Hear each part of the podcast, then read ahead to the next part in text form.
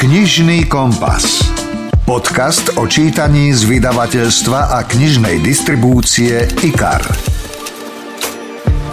Viete, čo je najkrajšie na knihách a čítaní? Kniha, skutočná kniha vás zasiahne. Prebudí vo vás túžbu, tisíce možností a pocitov a neporaziteľnú armádu najrôznejších otázok.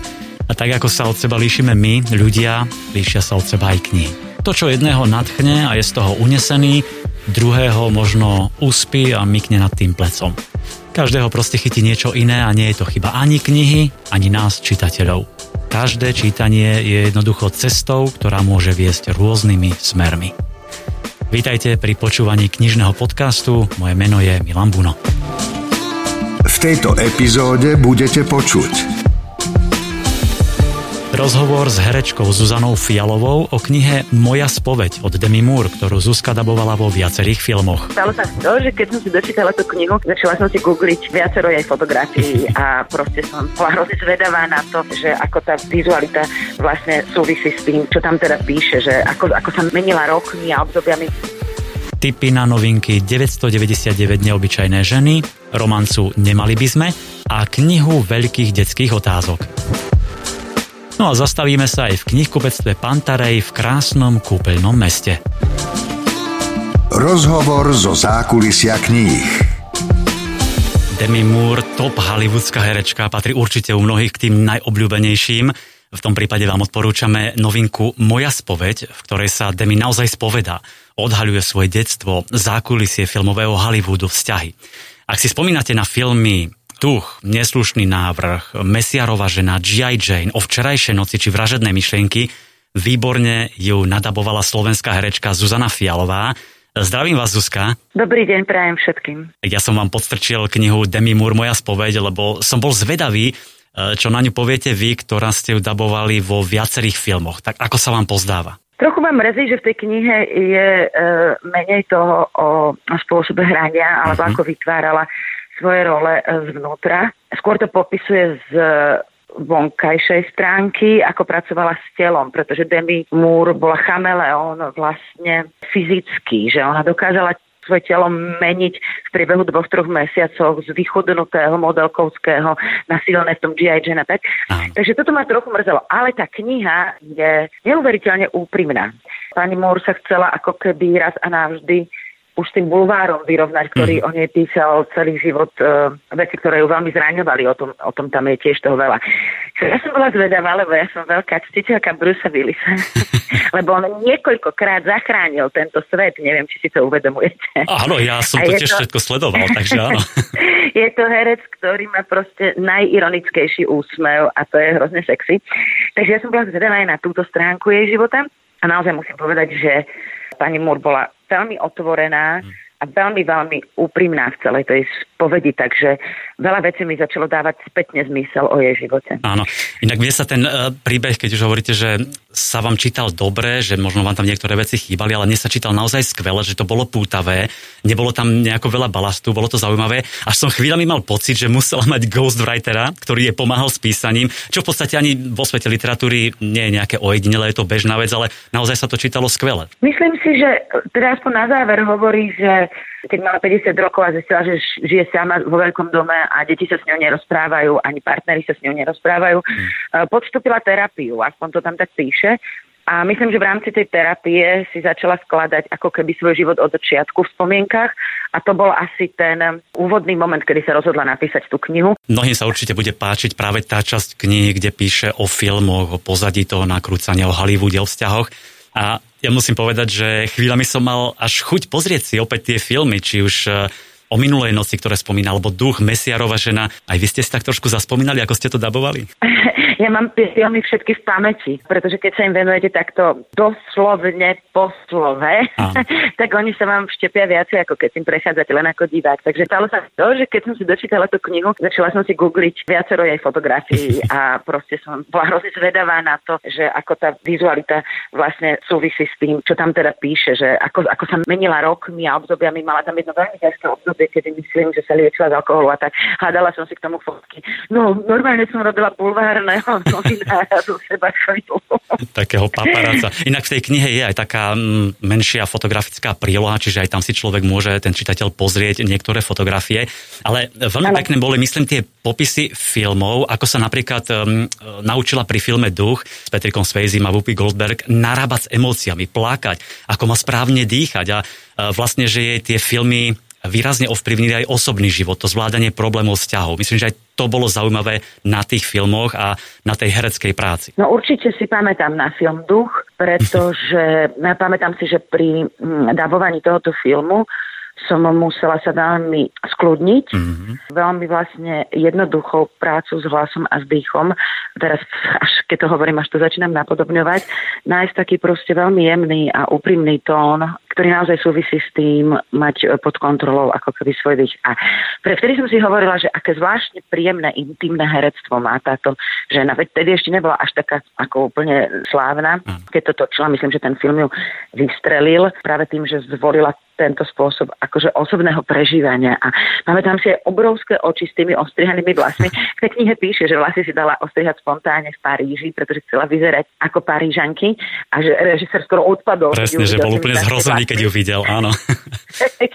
Ale myslím, že to hrozne pomohlo tomu, aby sme uverili, že je to proste umelkyňa v New Yorku, v nejakom loftovom byte, ktorá proste eh, pracuje s hlínou a to chcem povedať, že to herectvo, vtedy som ju vlastne pochopila, že je dobrou herečkou. Mm-hmm. Napriek tomu, že ona herectvo nikdy nevnímala ako umenie, sa ma to tam tak píše, že skôr to mala byť práca, pretože ona vlastne bola modelka, ktorá začala hrať, ale napriek tomu sa jej podarilo urobiť ten presah do toho umenia. Viete, mňa možno ešte viac ako tie pasáže o filmoch bavila a páčila sa mi časť o jej detstve, ktoré bolo neuveriteľne ťažké až traumatizujúce. myslím, že také detstvo podľa mňa musí zanechať stopy na každom.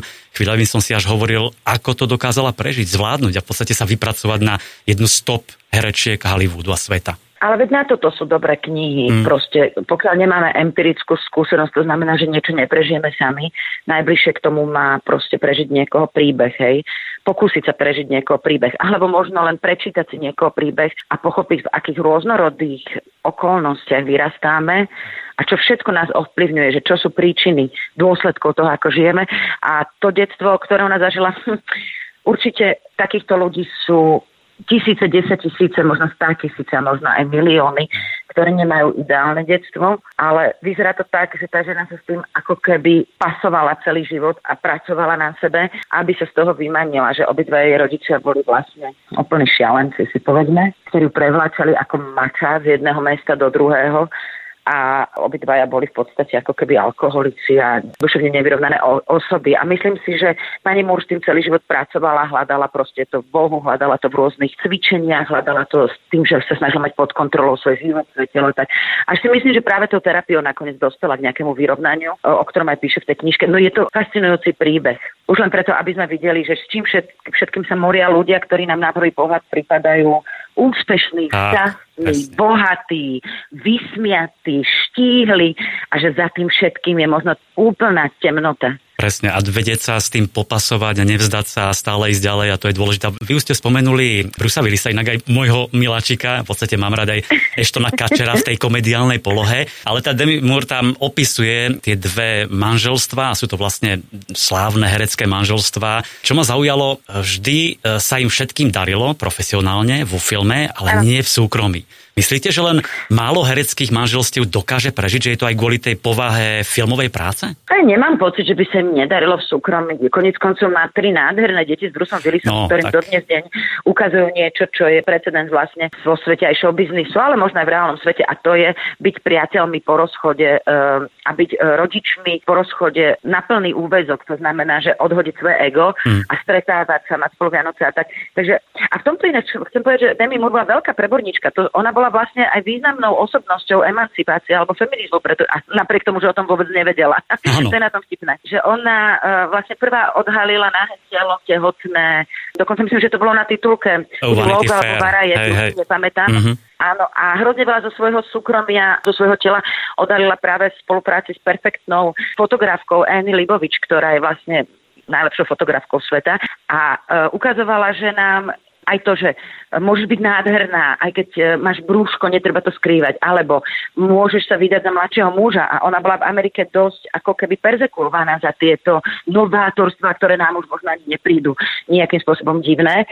Tie manželstvá alebo vzťahy, ktoré mala, oni boli pekné a šťastné, akurát proste nevydržali, ako sa hovorí, že na celý život, ale to, myslím, že práve Vzťah s Bruceom Willisom je dodnes veľkou pre ňu oporou, ale manželstvo s Eštenom Kačerom myslím, že skončilo tak, že z toho bola nešťastná. Takže ano. hovoríme tak, že jedno manželstvo je nie celkom proste. No, to je na 50%, tak to je celkom úspech. Zuzka, ja viem, že vy milujete knihy a keď sme sa rozprávali ešte pred rozhovorom, že čo, aké žánre, tak okamžite ste povedali krimi a detektívky. Čiže to je vaša srdcovka? No, detektívky v tejto dobe mám rada, pretože ja čítam veľmi rýchlo a musím mm. dočítať knihu, kým nezaspím. Takže ja čítam knihu na šupu. Aj túto knihu s som vlastne prečítala za včerajší večer veľmi rýchlo, lebo je dobre pútava, e, je pútava dobre, čo sa číta. Ale keď sa pozriem na svoju knižnicu, pred ktorou práve teraz stojím, tak myslím, že keby som vás ňou previedla, tak pochopíte, čo hovorím, keď hovorím, že čítam všetko od mhm. filozofov. Mám tu úplne celú jednu veľkú policu autobiografie ženských hrdiniek, takže mám to od Agaty Christy cez Margaret Thatcherovú, Madeleine Albrightovú, bože, mám tu všelijaké zvláštne autobiografie silných žien, Agatha Christie je môj úplný miláčik, ale hlavne keď píše o sebe, alebo takisto aj Stephen King, keď píše o sebe alebo o písaní. Mám celé police bytníkov, ako táto literatúra ma formovala pred 30 rokmi, keď som začala čítať. Potom humoristickú literatúru zbožňujem, dokonca mám tu nejakých českých, napríklad Benu Fríbovú a tak ďalej, Sutovsenovú, ktorá písala Adriana Mola. A. Bože, tu je toľko kníh, mám rada naozaj feministickú literatúru, alebo takto, ženskú literatúru, nie feministickú. A pamätám si jednu príhodu, chcete ju vedieť? No jasné, dajte. teraz je hrozne slávny seriál Príbeh služobnice. Áno, Margaret Atwoodová. Mhm. Margaret Atwoodová, ale tú knihu som čítala pred 25 rokmi, to, alebo 20 rokmi, už sa nepamätám, možno 15.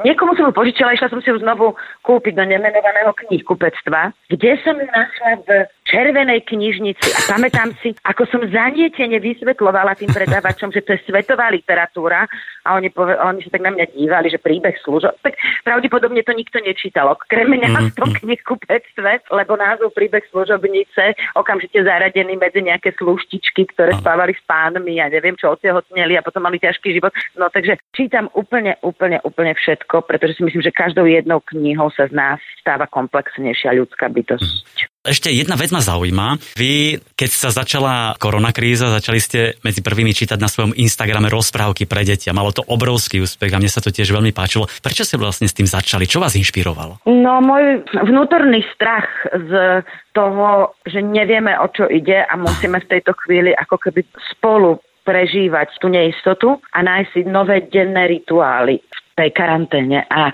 pre mňa je proste najväčšou istotou je kniha, lebo dokážem odísť z reality do nejakého iného príbehu. A bála som sa proste, že v rodinách, kde nie sú knihy, alebo nie sú knižnice, predstavte si, že existuje hrozne veľa domácností, kde nie je knižnica. Mm. To som pochopila, keď som mala 15 rokov a začala som chodiť na návštevy môjim spolužiakom, že ľudia nemajú doma knižnice.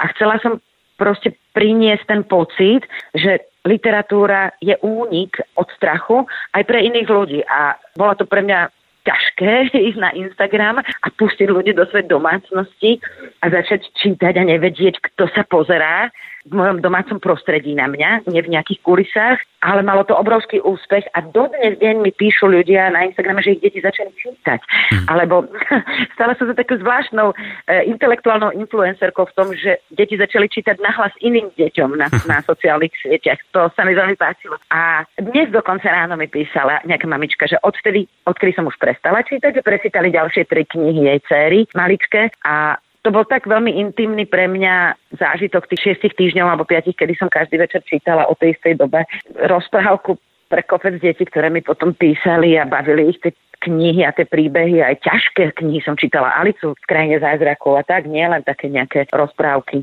jednoduché. A oni to vydržali a páčilo sa im to a myslím si, že mám teraz v nebičku ako keby nejaké plusové body za to, že som nejaké deti priviedla k čítaniu.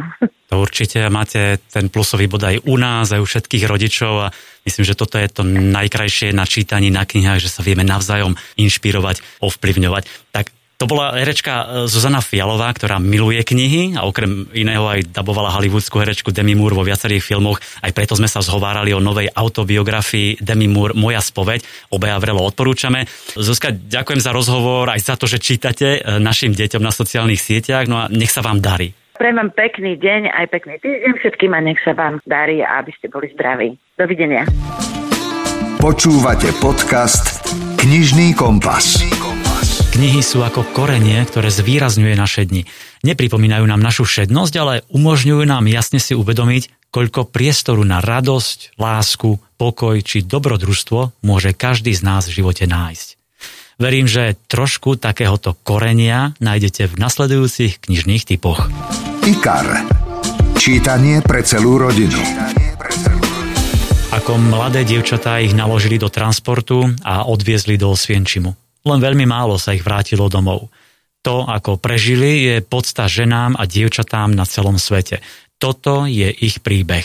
Takto píše uznávaná americká autorka Heather Dune McAdam vo svojej knihe s trošku dlhým názvom 999 neobyčajné ženy z prvého židovského transportu zo Slovenska do Osvienčimu. Možno dlhý názov, ale silný a tragický príbeh založený na rozhovoroch s tými, čo prežili a tiež s historikmi, očitými svetkami a príbuznými. Aj preto vznikol popri knihe dokument. We were from East Slovakia. The Slovak government made an agreement with the Germans that the Slovak Jews will be deported provided, then the deported will not come back. Píše sa 25. marec 1942. Takmer tisíc mladých nevydatých židovských žien a dievčat nastúpilo v Poprade do vlaku. Oblečené v najlepších šatách, dôverčivo zakývali na rozlúčku svojim rodičom a vo vidine dobrodružstva odišli do sveta. Prihlásili sa na prácu, lebo verili, že si odkrútia pár mesiacov v nejakej továrne a vrátia sa domov. Realita však bola celkom iná. Poslali ich rovno do Osvienčimu, kde ich nútili otročiť. Vláda slovenského štátu zaplatila Nemcom 500 rížských mariek za každého takto vysídleného žida alebo židovku. Z 999 deportovaných žien a dievčat z prvého transportu prežilo len niekoľko. O prvom oficiálnom židovskom transporte do Osvienčimu sa vie len málo. Táto kniha približuje osudy nevinných žien. V dobyčiakoch sa totiž netlačili partizáni ani vojnoví zajaci. Muži v ňom totiž vôbec neboli. Len 999 mladých dievčat a žien, ktoré slovenské vládne orgány poslali na takmer istú smrť. Písať o Osvienčime nie je nikdy jednoduché, ani v tomto prípade asi nebolo, no vznikla kniha pamäti. Príbeh o všetkých dievčatách a ženách, ktoré počas druhej svetovej vojny poslali na smrť. IKAR. Čítanie pre celú rodinu. Americká autorka Vicky Landová vie písať naozaj sexy, draždivé, romantické príbehy a získala si už 10 tisíce slovenských čitateliek. Veď u nás vyšli už knihy Šéf, Egomaniak, Krásny omyl či Žiadnu lásku, len sex. No a tento týždeň pribudla v poličkách a na pultoch knihkupectiev novinka s názvom Nemali by sme. Príbeh o tom, že medzi láskou a nenávisťou je veľmi tenká hranica, ktorú by sme nemali prekročiť. No, nemali by sme, to sa niekedy ľahko povie, ale keď to balansovanie na hrane býva neraz také vzrušujúce a dobrodružné. Annalise je inteligentná, šikovná mladá žena, ktorá tvrdo maká a má svoje pravidlá. Je dôsledná, usporiadaná, má dobrú povesť. Bennett je zasa sexy workoholík, domýšľavý, arogantný chlapík, ktorý je jedného dňa vstúpi do života.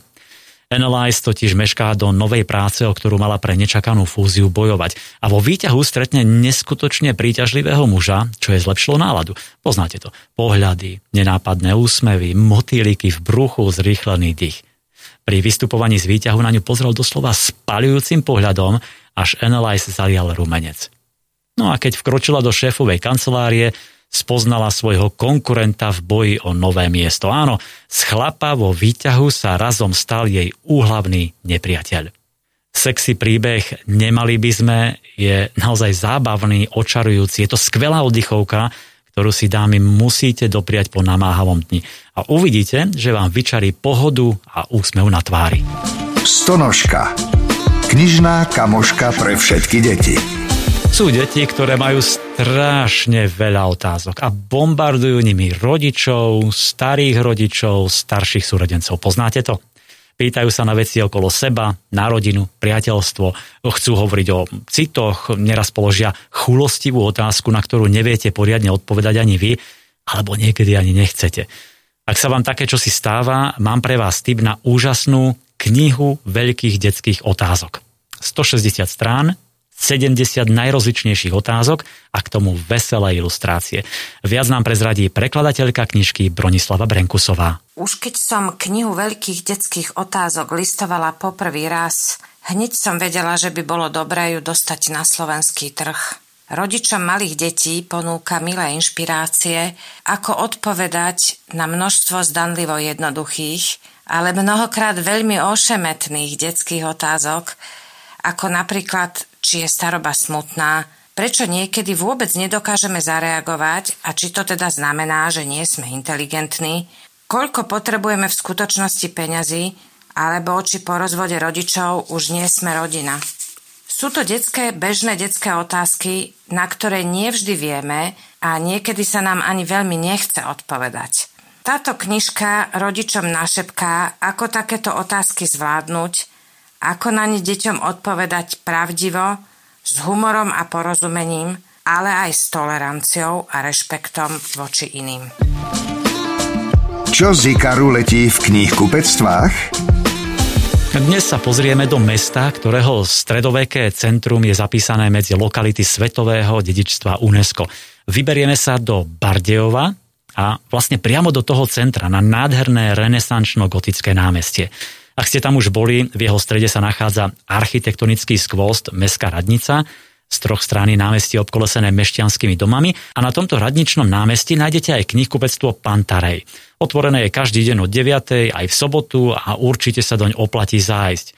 No a možno tam práve vtedy stretnete predajkyňu, ktorá je naozaj veľkou milovničkou kníh, aj influencerkou na sociálnych sieťach, Terku Zoľákovú tak sme sa aj spýtali na nejaký knižný typ, ktorý by vám odporúčila. Historický román Pánstvo Farley od Rhys Bowen je vynikajúca kniha, ktorá vychádza zo skutočných udalostí z obdobia druhej svetovej vojny. Ide o pútavé čítanie so špionážnou zápletkou, ktorej nechýbajú tajomstvá, zrada, napätie, láska. Knihe nájdete aj skvelé vykreslené postavy pochádzajúce z vyšších šľachtických vrstiev. Sú tam skvelé dialógy a nenájdete tam takmer žiadne siahodlhé opisy.